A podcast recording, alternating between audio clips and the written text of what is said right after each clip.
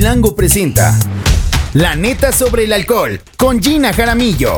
Dejen de tratarme como un alcohólico. Nadie entiende mi trabajo. Una miniserie de tres episodios donde te contamos los mitos, realidades y riesgos del consumo del alcohol. Tengo ganas de un tequila. Para que cuando bebas lo hagas de manera hiperresponsable. Hiperresponsable. Molesto con una copilla, por favor.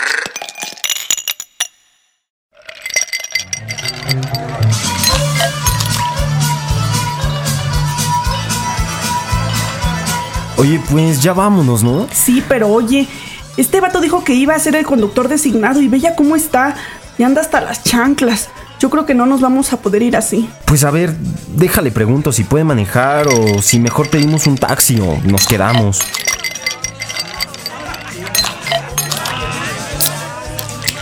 ¿Qué onda, güey? ¿Cómo vas? Todo chido, güey. Está buena la peda, ¿a poco no? Pues sí, pero ve cómo andas. Es que ya nos queremos ir, pero pues, ¿cómo ves? ¿Cómo te sientes? Estábamos diciendo si mejor nos vamos en taxi o nos quedamos. Ya ves que habías dicho que no ibas a tomar, pero pues no, no te preocupes. Yo creo que es mejor que nos quedemos, ¿no? No, no, no, no. ¿Cómo crees? Eh, yo así manejo mejor. La neta, nada más déjame hecho otra y me despido de unas chavas que andan por allá. Y si quieres, ya nos vamos, ¿va? No, güey, mira, mejor nos quedamos, no te preocupes, tú sigue bebiendo, pero mejor ya nos quedamos aquí, ¿te late? Cámara, ¿ya ves cómo no confían en mí?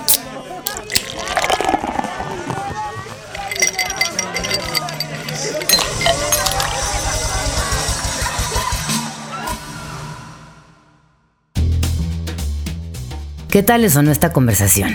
Bueno, pues hola amigas, amigos, amigas de Chilango, yo soy Gina Jaramillo y bienvenidos a la tercera y última entrega de ¿Qué onda con el alcohol?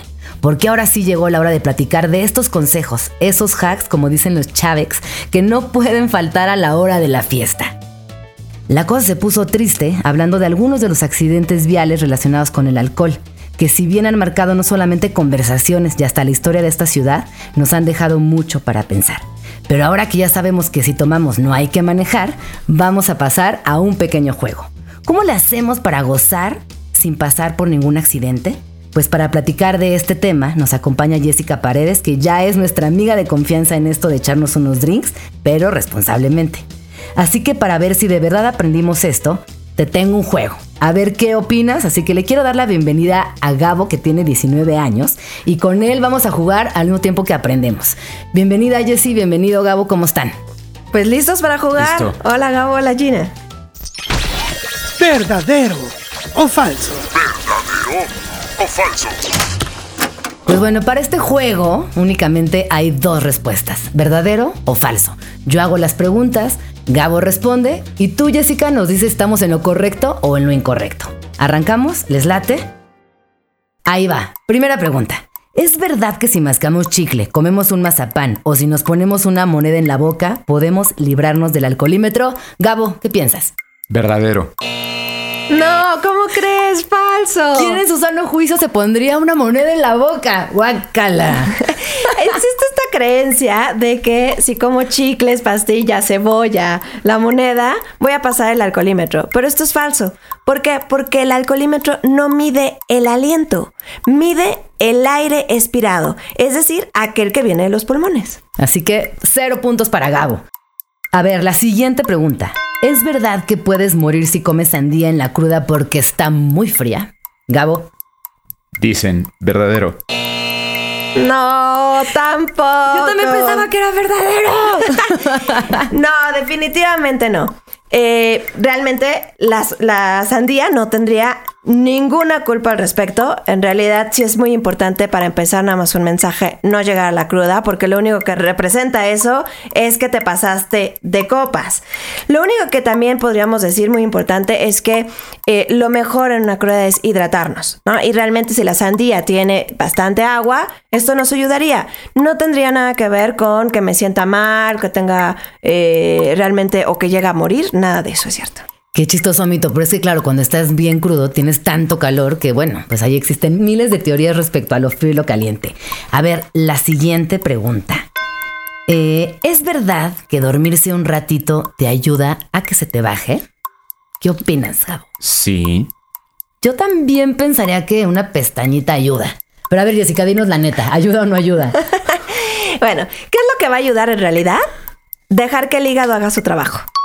Dejar que el hígado metabolice, elimine de nuestro cuerpo el alcohol que hemos consumido. No tanto el dormir.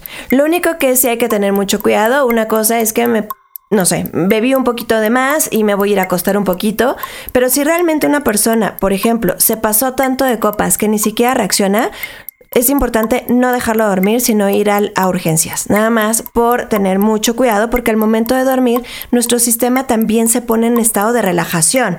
Y si la persona ha bebido tanto como para no controlar eh, su coordinación o no, no tener la fuerza muscular, eh, sí hay que tener un poco de precaución y llevarlo mejor a un médico. Gran respuesta. A ver, la siguiente. ¿Es cierto que un pericazo puede ayudarte a bajarte inmediatamente la peda? ¿Qué opinas, Gabo? Mm, no he experimentado eso. Qué bueno, Gao. Y Porque no lo no es hagan. cierto. Porque además, no es cierto, eh, pero quiero explicar una parte importante. Jamás se combinan sustancias que actúan en el cerebro.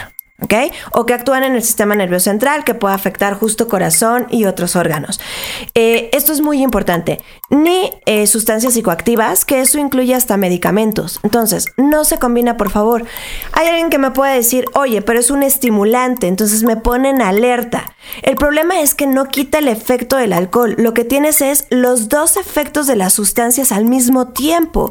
Y eso puede provocar un problema desde cardíaco y respiratorio. No se combinan sustancias psicoactivas y sustancias que actúen en el sistema nervioso central. Es importante. Importantísimo, porque eso es verdad. A veces con antibiótico tampoco, menos con drogas. Así que por favor, por favor, no mezclen. Y Gina, no nada más antibióticos, cualquier medicina. A veces tú puedes pensar en un antigripal, pero el antigripal no te pone somnoliento. Sí. Ahora imagínate en combinación con el alcohol, que también actúa en el sistema nervioso central como un depresor. Claro. No se combinan medicamentos.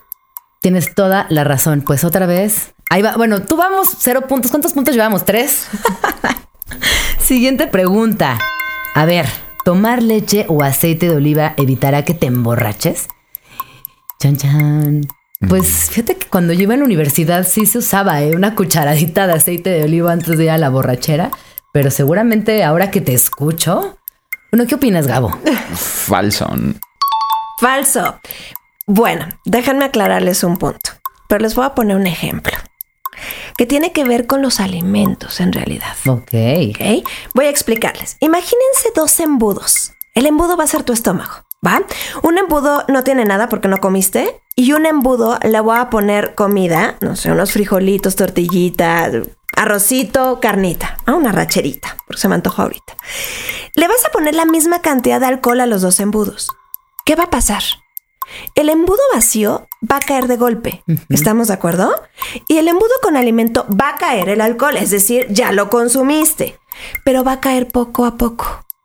Eso lo que va a hacer es que llegue más lento a nuestro organismo y se hagan los efectos evidentes mucho más despacio, mucho más lento. Por eso cuando no comimos y fuimos a una fiesta y consumimos bebidas con alcohol, ¡ay! Me pegó más rápido.